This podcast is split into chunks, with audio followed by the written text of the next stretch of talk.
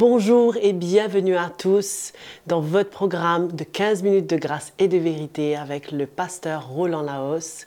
Aujourd'hui, avant de commencer, j'aimerais vous bénir avec un chant que mon père avait composé et qui certainement vous encouragera.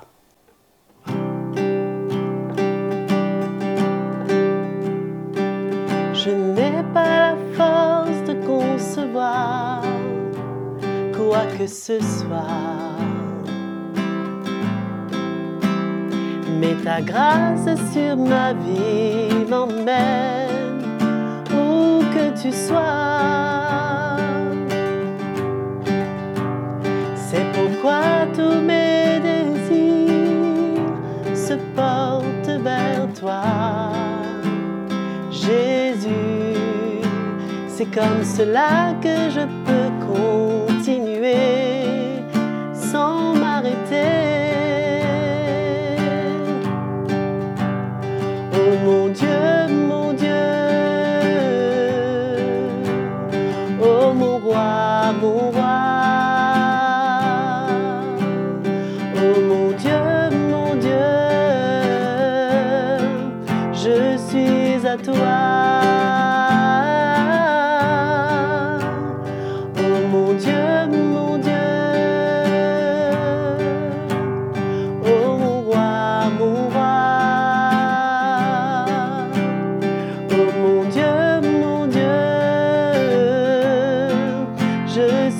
suis à toi.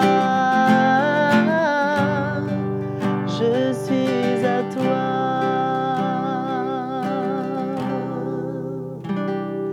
Nous allons accueillir maintenant notre frère Roland Laos. Bonjour à tous, bienvenue de nouveau à ce programme de 15 minutes de grâce et de vérité. Merci Joël pour ta fidélité au programme et pour ton chant. Nous allons continuer les sessions déjà commencées concernant l'Église.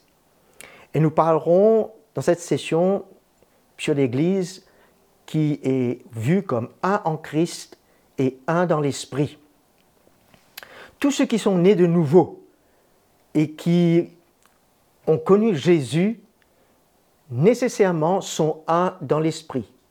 C'est là où l'Église, quand on parle d'être un, nous sommes un en Jésus-Christ par l'intervention du Saint-Esprit.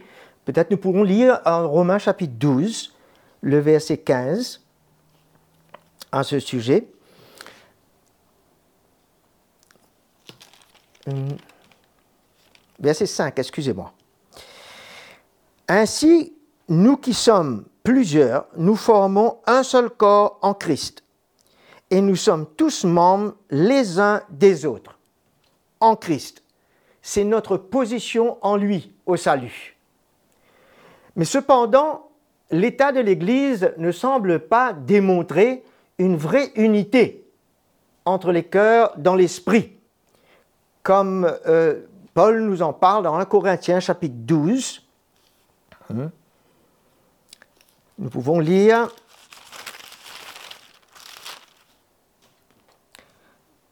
le verset 12. En effet, comme le corps est un, tout en ayant plusieurs membres, et comme tous les membres du corps, malgré leur nombre, ne sont qu'un seul corps. Ainsi en est-il en Christ. Nous pouvons voir aussi dans Colossiens chapitre 3 verset 15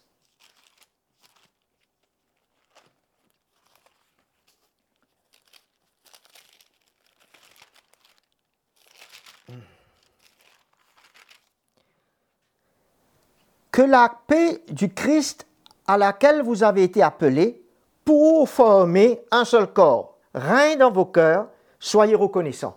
Dans ce verset, on parle de que le corps sera formé. Et là, je crois que c'est une, euh, une référence qui démontrerait plutôt une unité dans l'esprit qui viendra dans le corps, entre les membres, plutôt qu'une signification d'être un en Christ, comme nous avons lu dans Romains chapitre 12.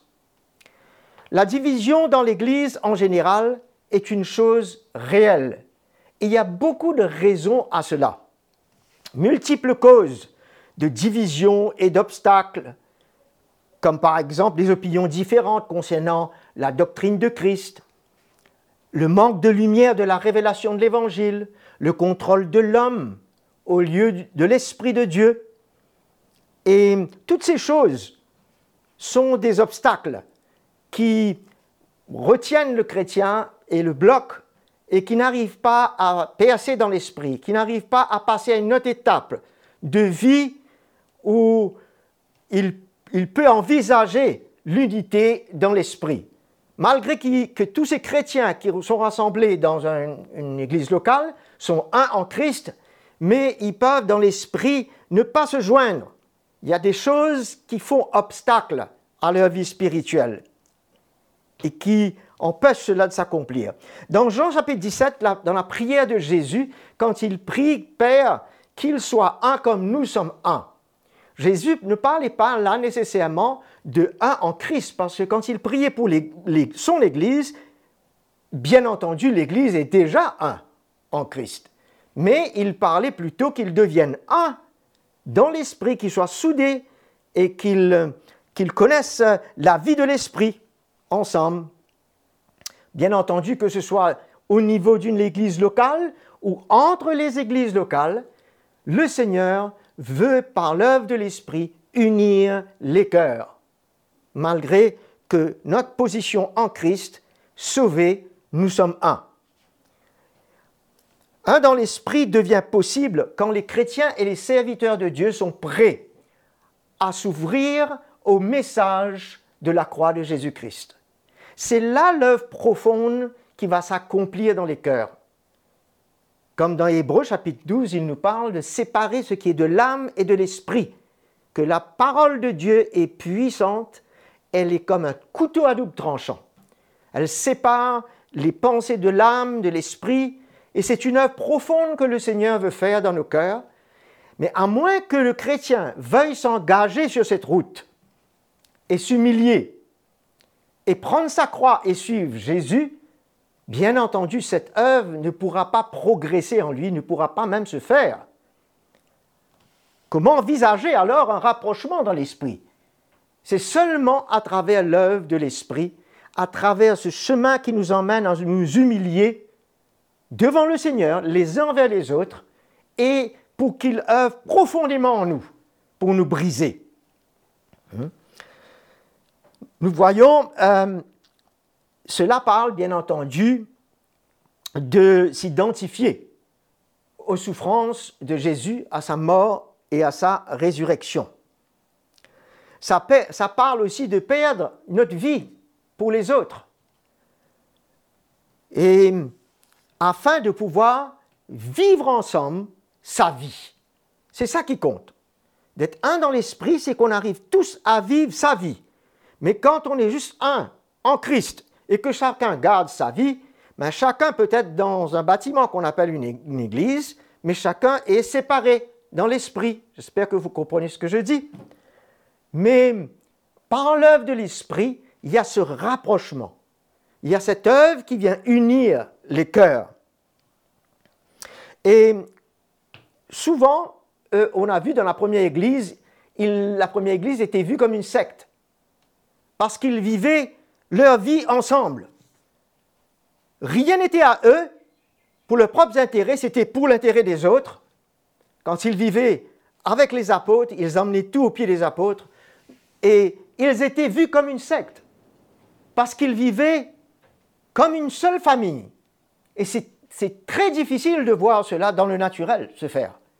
C'est pour cela qu'il y a cette comparaison souvent quand nous vivons dans le Seigneur prochement on nous dit nous sommes, nous sommes vus comme une secte. Mais une secte dans le naturel est un contrôle abusif et démesuré de l'homme. Mais c'est vrai que dans l'esprit, nous sommes sous le contrôle, mais de l'esprit, mais pas d'un homme. Et cela peut être interprété de la sorte à cause de cette réalité que le peuple de Dieu est appelé à vivre d'un seul cœur, d'une seule âme, d'un seul esprit. C'est ça le but que l'Esprit de Dieu veut emmener à chacun de nous dans l'Église, à vivre. Nous pouvons lire dans 1 Corinthiens chapitre 1er, le verset 10. Je vous exhorte, frères, par le nom de notre Seigneur Jésus, tenez tous le même langage, qu'il n'y ait pas de division parmi vous, mais soyez en plein accord, dans la même pensée et dans la même opinion. On croirait que Paul est en train de vouloir forcer les gens à penser de la même manière, parler de la même manière, la même opinion. Non, Paul parlait un langage de l'esprit. Paul parlait d'une œuvre suivant ce que Christ réussissait à faire dans la vie de chaque croyant qui nous emmène à avoir le même but et la même pensée et le même cœur. C'est ça la définition de, devenir un en esprit. De Corinthiens chapitre 11, nous lisons euh, le verset 3 et 4. Toutefois, de même, Paul dit que le serpent séduisit Ève de sa ruse, par sa ruse. Je crains que vos pensées ne soient corrompes et ne s'écartent, ne se corrompent et ne s'écartent de la simplicité, de la pureté à l'égard de Christ. Car si le premier venu vous prêche un autre Jésus que celui que nous vous avons prêché, ou si vous recevez un autre esprit que celui que vous avez reçu, reçu un autre évangile que vous avez accueilli. Si vous recevez un autre évangile et un autre esprit, nous voyons que l'homme qui emmène un autre esprit et un autre évangile dans l'Église tend à venir euh, diviser et éloigner et empêcher cette unité de se faire. C'est comme ça s'était passé à Corinthe parce qu'il y avait beaucoup d'apôtres, de faux apôtres qui, qui, infiltraient l'Église et qui attiraient les hommes, les frères et sœurs vers eux. Alors nous voyons dedans qu'il y a un danger et Paul craignait. Il dit, je crains cela, que vos pensées ne soient souillées euh, et, s'écartent de la simplicité, la, la pureté de Christ. C'est cette pureté, cette simplicité qui nous emmènera par une œuvre de l'Esprit à être un. Le moindrement qu'il n'y a plus cette pureté et simplicité et que l'homme entre en jeu, nous voyons les choses s'écartent dans un autre esprit, esprit pardon, et ça devient un autre évangile et l'unité dans l'esprit n'arrive pas à se faire.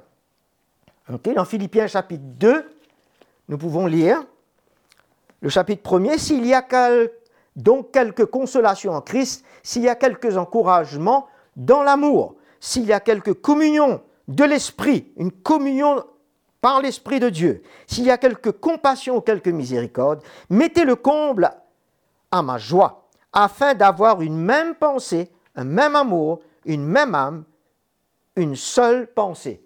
Voyez, c'est une seule pensée qui, qui, nous fait voir qu'il y a un seul esprit qui emmène le corps à être uni dans le même but, dans la même raison de vivre. Et ça donne une joie aux serviteurs de Dieu, parce que le peuple de Dieu dans l'amour est en train de s'édifier dans une communion d'esprit. Quelle grâce de voir cela.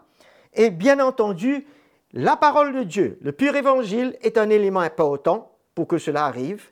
L'œuvre de l'esprit à travers les ministères, les saints ministères, à commencer par le ministère apostolique, qui emmène une œuvre de l'esprit dans les cœurs, ce sont les éléments qui vont permettre l'unité dans l'esprit arrivé dans le corps de Christ. Et nous voyons que cela ne va pas se passer seulement avec un homme ou un pasteur dans une église. Surtout s'il est seul, il est indépendant, il fait son petit royaume, ah ben l'église sera privée de cette grâce de devenir un dans l'esprit.